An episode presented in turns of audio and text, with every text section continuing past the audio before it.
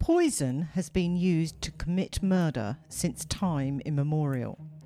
Deaths were often attributed to natural causes, as science had not yet caught up on detection methods.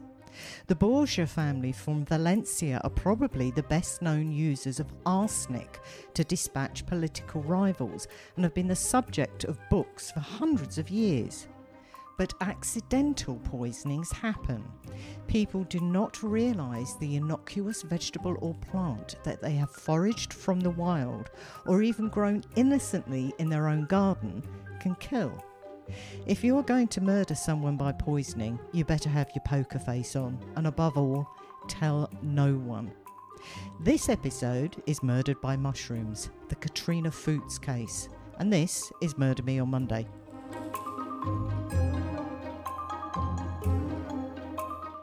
Hello, everyone. And apparently, welcome back to Murder Me on Mushrooms, whatever, whatever you said at the beginning. I'm Cameron, and joined with me, his mother. Hello. You good? Yeah, I'm good. This mushroom case has been on your mind for about a week because Yeah. I was cooking in the kitchen. You come through, you come like you like sniffing, you start poking, you going, "You ain't cooking mushrooms, are you?" This has been in your mind for a while. Yeah, it has. Sometimes I spend hours researching and hit a brick wall on a case or can't come up with an opener. It's a mental block. This was me this week after f- starting four scripts and just not feeling it. And I was clearing out some old tabs and found this case, and it was the light bulb moment. So here we are. Didn't you have a weird dream about it as Yeah. well recently? Yeah. I guess when you when you spend hours researching something, it can kind of creep into your subconscious and it affects you when you dream. Yes, that's exactly what's been happening with this case. You wake up, you start side eyeing people. Yeah. Yeah. But thank you to everyone for the continued support over on Patreon. By becoming a patron, you not only support our efforts, but also gain access to extra perks such as early access to episodes, bonus content, and even stickers should you want them. Just drop us a line when you sign up, giving us your address. If you can't help support us on Patreon, please continue to support us by leaving reviews if you can.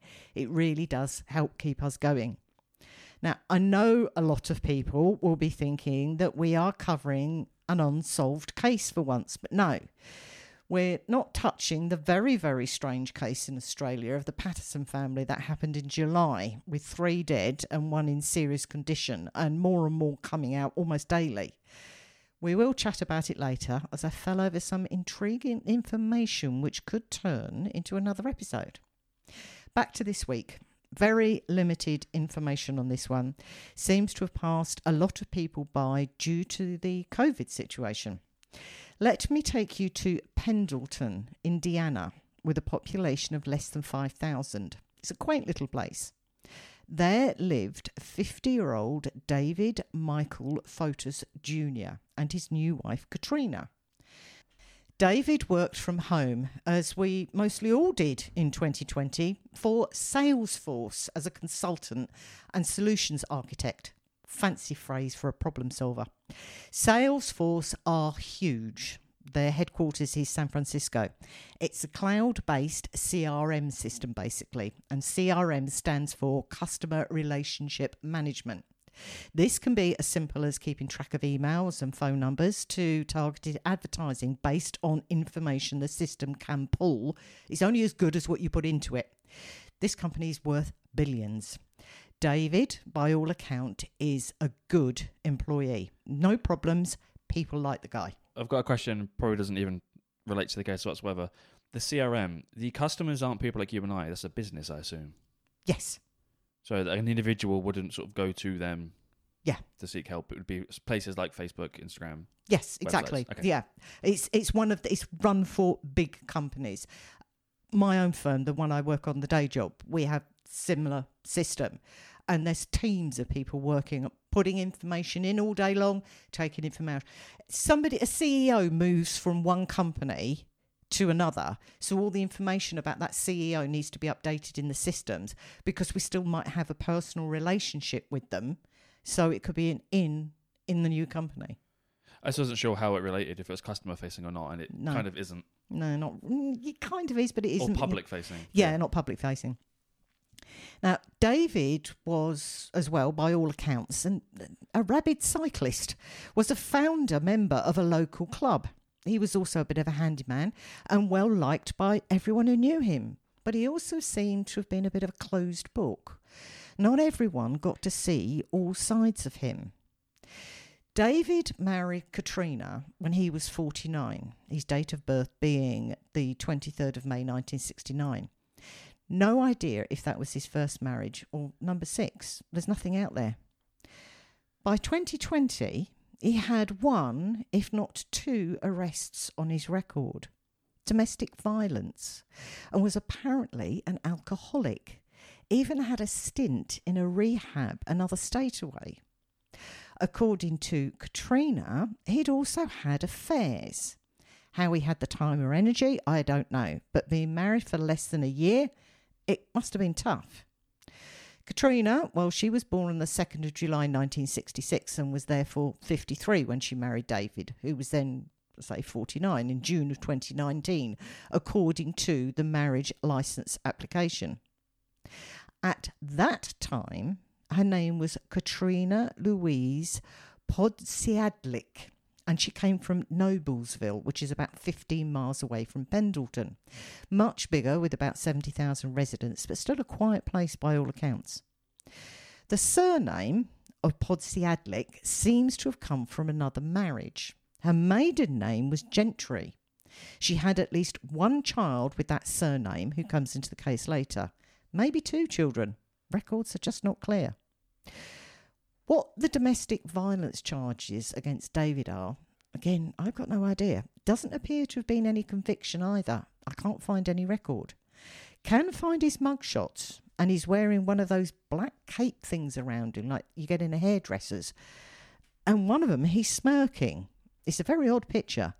Very different to his LinkedIn profile, which is now gone, but the picture from that is available. He looks like a very average middle aged man. Reminds me of a music teacher I had as a child. Again, according to Katrina, David had had affairs, and she describes one man coming to the house that they shared in Pendleton looking for David and threatening that harm would come to him due to this dalliance with another woman. She actually gives such a detailed description of the man, police could have produced an e-fit from it. What the state of David and Katrina's relationship was is not clear. It can't have been harmonious what with the domestic violence situation. And she said David was depressed and stressed. And she was so worried about him, Katrina checked the levels of her own prescribed medications to make sure he hadn't taken any or was maybe thinking of taking an overdose, as he'd mentioned that everyone would be better off if he wasn't around. Do we know what her medication was? No, and I did dig. That sounds like it's a painkiller of some kind. Or antidepressants, maybe. Yeah, but if someone wants to kill themselves, I imagine they don't scoff loads of antidepressants. No, I know. It probably can probably lead, it probably can lead to death actually because I know you can get some really bad side effects like uh, serotonin syndrome. Yeah, I checked through all the court papers, all the all the news reports, nothing because I, I wondered that exact same thing myself. 24th of April 2020, a woman walking her dog along Overdorf Road in Hamilton County around 3:30 p.m. finds a body in a ditch. Lots of places describe this road as a rural part of town, but looking at Google Maps, it seems to be a quite well to do part of the town. Lots of expensive looking detached houses with perfectly manicured lawns. Police turn up and are wondering what they have. A middle aged man, no wallet, phone, or any ID, yet his pockets of his trousers have been turned out like someone had gone through them to rob him. His left arm was inside the sleeve of a pink shirt and it had been wrapped around his wrist, sort of like a bulky bandage. And he also had what was called a leather rifle sling draped across his face. I'm assuming that's some kind of carry case for carrying a, a, rifle. It was noted at the scene that the man had what looked like marks on his neck, maybe made by an attempt to cut it. He was also barefoot, no shoes or socks to be found, but the bottom of his feet were clean, yet he had scrape marks on the heels like he hadn't walked there but had been dragged, and he also had three cuts to one foot. The body is removed to the coroner's office and an autopsy is undertaken. It's noticed that the man had some type of sticky residue on his ankles and wrists, possibly from duct tape being used to bind him. Each hand had a laceration below the thumb in the fatty area, which appeared to have been made by what was called a sharp bladed instrument. When the shirt was removed from the body, they found a hole at the front, which they again thought was from a knife used to remove a square, and at the neck of the shirt had also been cut, but what any of it meant they didn't know. It was also obvious from the lividity of the body that it had been moved after death. Lividity occurs because the heart is no longer pumping blood throughout the body, and consequently, gravity pulls the blood down, resulting in the pooling of blood at the lowest point in the body. For all intents and purposes, it's like a very large purple bruise caused by the blood pooling at the lowest point after death. Lividity starts to occur very quickly, which people don't realise. It usually begins within 30 minutes, but up to four hours after death, and is most pronounced at 12 hours after death. Blanching, or a white discoloration that results when pressure is applied to the skin, can occur up to 8 to 12 hours after death. If there's no whitening when it's pressed, it's a rule of thumb in the field that the death occurred over 12 hours previously. The only thing of note that was found during the autopsy were 14 slices or lumps of mushroom in his stomach, which were undigested. Everything is sent off for testing the internal organs, blood, and urine, and of course, the stomach contents and they just have to wait for the test results to come back before they knew what they were dealing with. Fingerprints were run, and David's details came up as a match due to the domestic violence situation. 25th of April, early hours of the morning, authorities arrive at the home David shared with Katrina. She was calm, unflustered, and frankly disinterested. She immediately tells them that David had been threatening suicide and she felt guilty for not helping him. She shares with detectives the description of the man that had apparently been looking for David. He'd actually been to the house four times, and she hadn't called the police because David didn't want it. She also had no idea where David's phone was, although it was found in the house that they searched with permission. And then it was Oh, yes, that's where it always is. She also told the police she only lived at the house with David and didn't own or have any connection to any other property. Due to that description of the man who had come looking for David, authorities were able to track the man down and the woman supposedly in the middle of this triangle, according to Katrina. Both the man and the woman are completely eliminated from police inquiries after investigation, including police lineups. Does make you wonder what was going on, but it's never revealed. Police may have searched the house with permission, but they also get warrants. They get a hold of the phones, the cars, and various computers. The phones proved that the last time Katrina contacted David was the 22nd of April, three days before his body was found. Yet, when asked about why she hadn't contacted him, she said it was because his phone was in the house. The one she didn't know was there initially until it was found by the police. When asked why she hadn't reported him missing, she said that uh, there was an active protection order or a no contact order, and that kept her from contacting police because she feared David would be arrested for violating the order. At this point, I was, oh dear, a domestic violence victim who went back to the abuser, a huge problem. Takes something like five times to leave and three years to do so. So, what's going on? especially when Katrina admits to the police that she had been charged with falsely informing in Madison County in relation to a report of invasion of privacy by David. So it sounds like she'd been falsely accusing him of something. So were the domestic violent arrests actually real? Did David know they were false and could prove it? Katrina initially said that she did not own property or rent another property, but later admitted that for years she had been renting a home in Noblesville and had forgotten about it.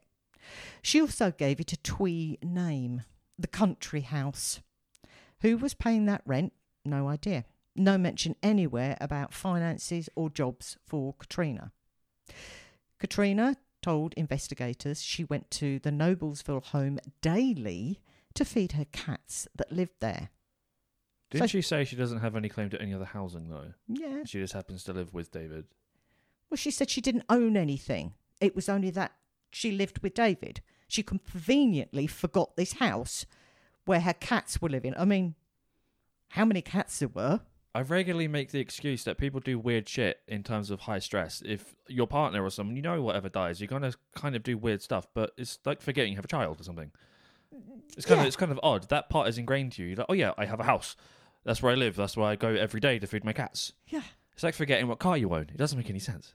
So by now, the police know that she's got this house and she gives consent for them to search it, which they do, but they're also armed with warrants just in case.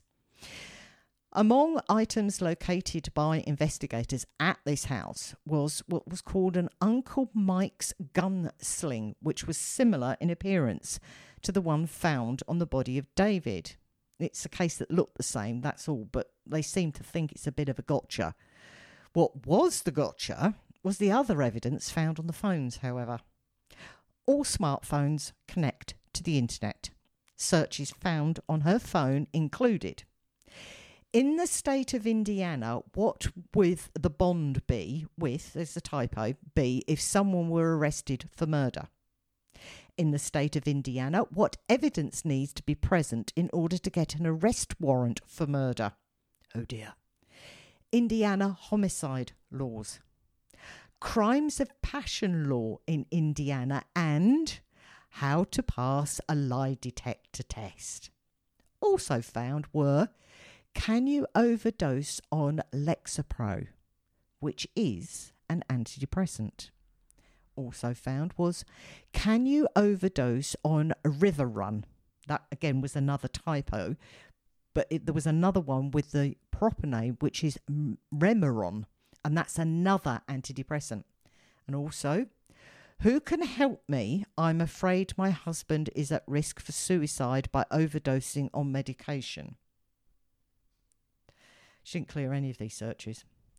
They also found hundreds and hundreds of texts between Katrina and a chap called Terry Hopkins.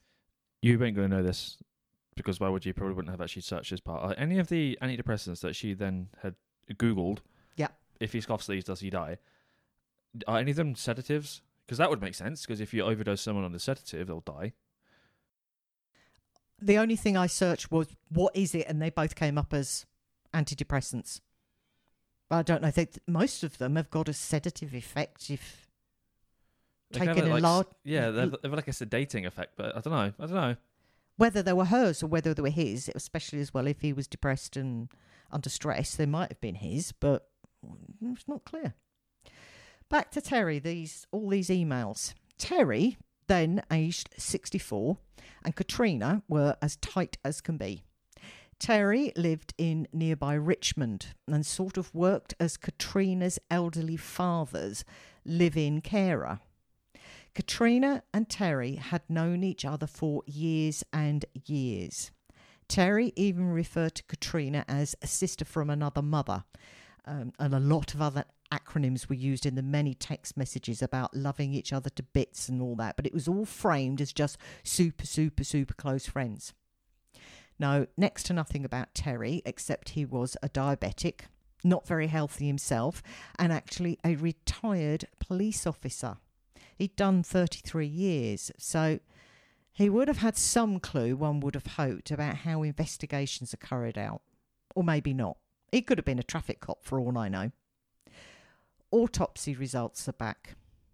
Those mushrooms, Leucoxybe conato or canatum, yes, I probably mangled the Latin, but they are known as white dome cap.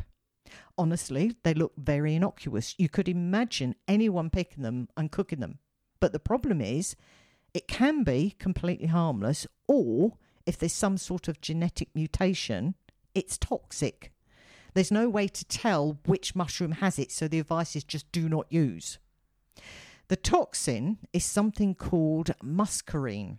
Muscarine can't be metabolized by the body nor deposited in any tissues of the liver.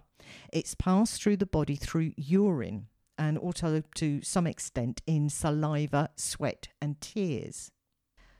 Muscarine was not detected in the samples sent to the lab, but muscarine has a half life of about eight hours and is usually undetectable by 72 hours, long after David had died and his body had been found.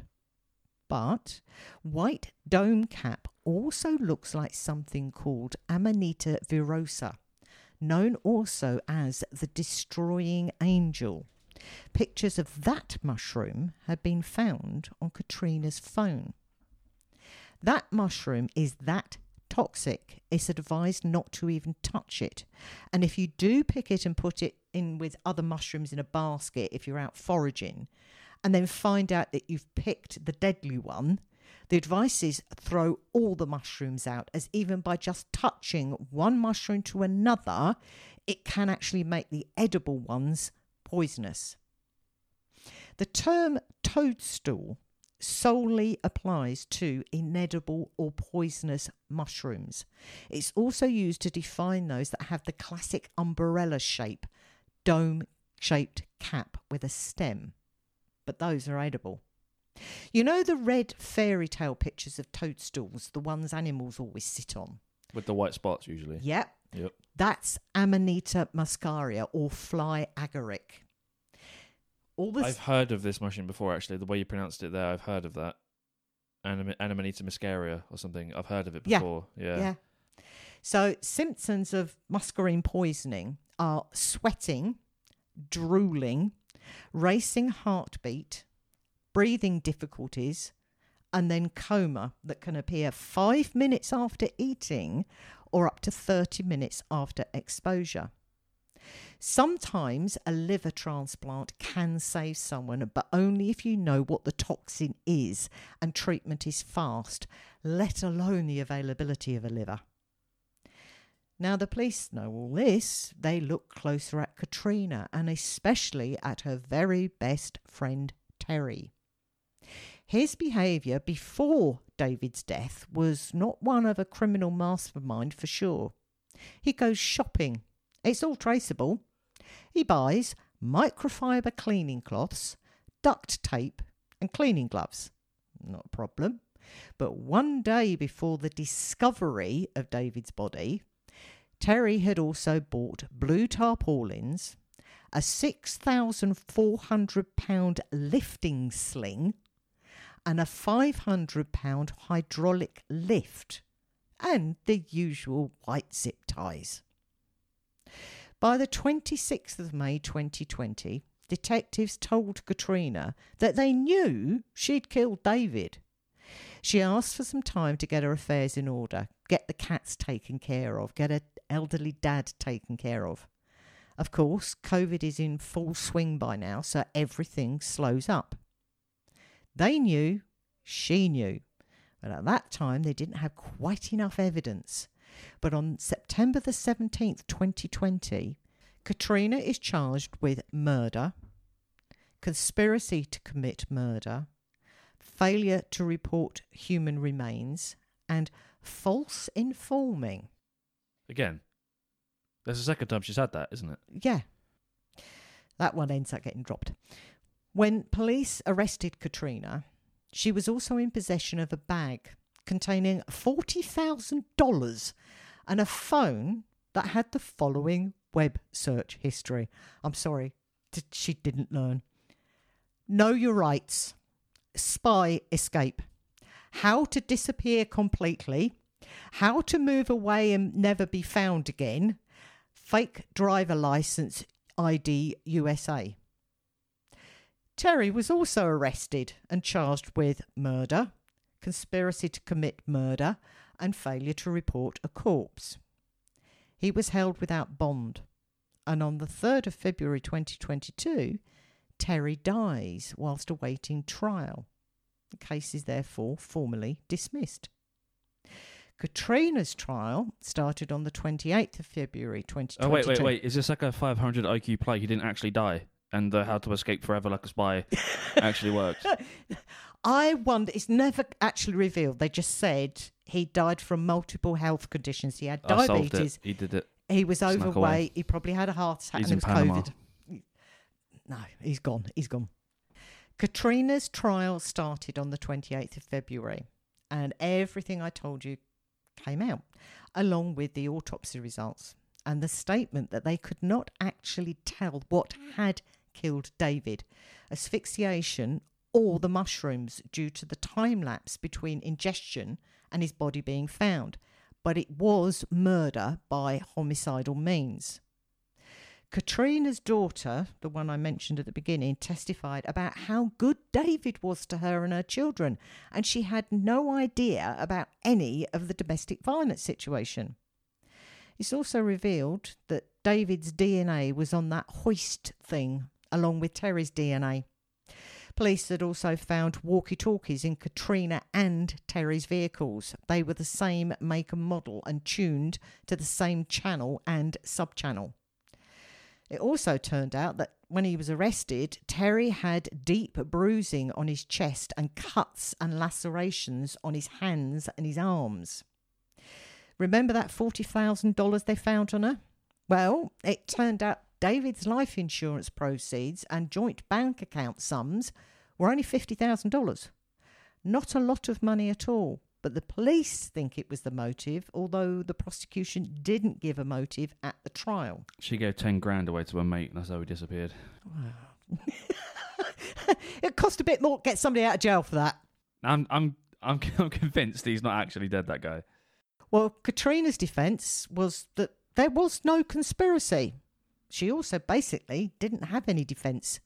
She also didn't seem to throw Terry under the bus, even if he was dead, or has gone missing, according to Cameron.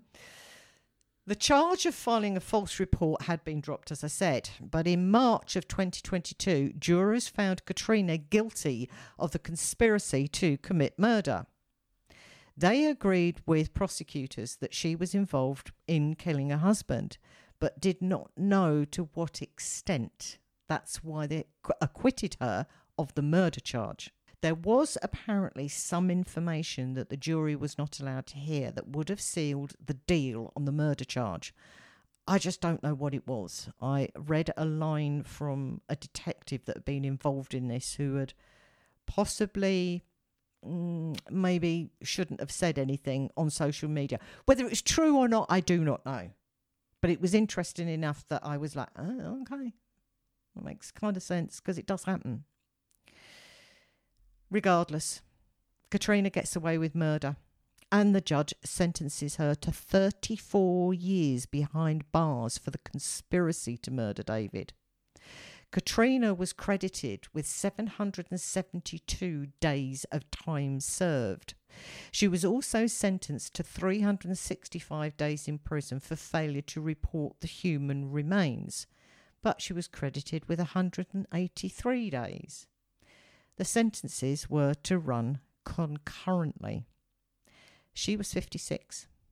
That would mean she would be 90 before she could get out.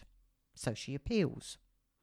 The ruling comes out in April of 2023.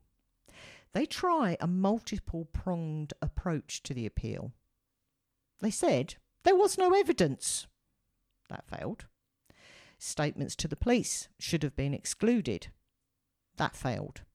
They tried to claim prosecutorial misconduct. That was because the defence lawyers and the prosecution had agreed there wasn't a confession, and the prosecution said that there was a confession. But the judge ruled it wasn't a confession by how the statement to the police officer had been presented in court. So it wasn't prosecutorial misconduct. That failed too. So there she sits in jail, hopefully not being allowed anywhere near the kitchens. There were some other strange results thrown up on this research. The Roman Empire. Ever hear of Claudius? Tell me more. Right, there's a famous film, I Claudius, from 1976. Actually saw Derek Jacobi, who played Claudius in it, on stage in the West End years later. Anyway, Claudius was apparently a victim of what's called partial paralysis and a movement disorder. Claudius limped, drooled, and had difficulty speaking. 2001, at the seventh annual Clinico Pathologic Conference, or CPC, a boffin from the University of Maryland School of Medicine confirmed that Claudius's fourth wife, Agrippina, or Agrippina, ultimately did him in with a dose of poisoned mushrooms. The motive? Clearing the way for her son, Nero, to take the throne. You know, fiddling while Rome burned. I always get I Claudius mixed up with the film Caligula from 1979 with Malcolm McDowell. No resemblance to that one at all. If you never watched the film Caligula, don't. One of Russia's leading space scientists has died after he was allegedly poisoned with mushrooms. It took two weeks to die, and this was reported on about a week ago. I make no comment about the number of prominent Russians dying recently. And of course, we have the case in Australia. That's all pure speculation at the moment. No one has been charged. The basic facts of the case are a woman called Erin Patterson served a meal to her former parents in law and her mother in law's sister. So, husband and aunt by aunt and uncle by marriage. Strange wording in some of the newspaper reports. Within days of that meal, Gail Patterson, aged 70, and her sister, Heather Wilkinson, aged 66, died in hospital, followed by Gail's 70 year old husband, Don, a day later. Heather's husband, Ian Wilkinson, a 68 year old reverend, is still critically ill in hospital even now. Mushroom poisoning. A beef Wellington and dehydrated mushrooms that keep changing where they came from. There's a dehydrator that ended up at a dump, yet it was salvageable. How? Australian dumps must be very different to ours, or maybe they took it to resell it like some of ours do. I discovered that the guy who is being quoted everywhere as an expert in toxicology has a very interesting link to another murder on the other side of the world. So I'm off to do a deep dive into that case. I personally think that people that forage around for vegetables, mushrooms, berries, they're just kind of like in the wild. To me, it's weird. I don't trust it. We live in a society. I know it's kind of you're in with nature, you're foraging for your own food, but you don't know what it is. If you eat it, you'll die.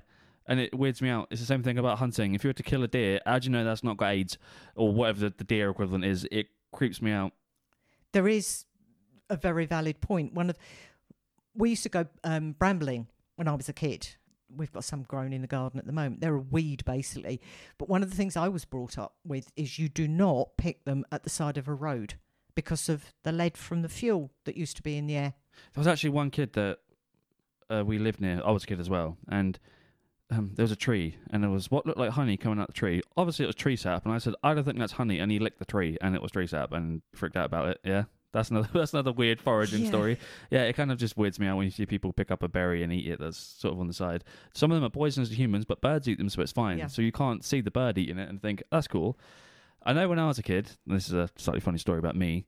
I used to eat snails and shit on the floor, Yes. and that's more of a testament on you, not not watching your like one year old child what he's doing, and I'm just scoffing some snails. There was a show, A Thousand Ways to Die or Dumb Ways to Die, back in the day, and there was a guy who found some uh, snails out in the garden or whatever, like cooked and eaten them with his partner, but they contain parasites. So the the Yeah. ones that you can eat in restaurants have to be specifically farmed Yes. because they don't have them, yeah. and it's stuff like you have to purge the animal, like you can't allow it to eat for like a week beforehand, so that when you kill it, it doesn't have any excrement, etc. You wouldn't have done that; would have found some snails and scoffed them. So you're lucky I didn't get some sort of weird brain parasite, and the jury's out. I could have a weird brain parasite. It's why I'm sideways. It was literally blink and miss it, and you were suddenly crunching on something. What the heck have you got there? Finger in the mouth. All every parent's done it. Finger in the mouth, scooped it, and, and you were like, I know snails are slow, and that's how I got it. But how fast was I? What do you mean? you were you literally were about 18 months old in the garden. And that is the end of this week's episode. And finally, the victim who should not be forgotten David Fouts, aged 50. So there we are, everyone. We hope you enjoyed today's episode. You can find us on Twitter and Instagram at Made Mid Monday Podcast. You can find everything we're associated with in the descriptions below. Our Patreon is also in the description. If you liked it, please consider it. And ladies of you on the Patreon, hang around. We've got the case autopsy, and we'll see you next time. Peace. Bye.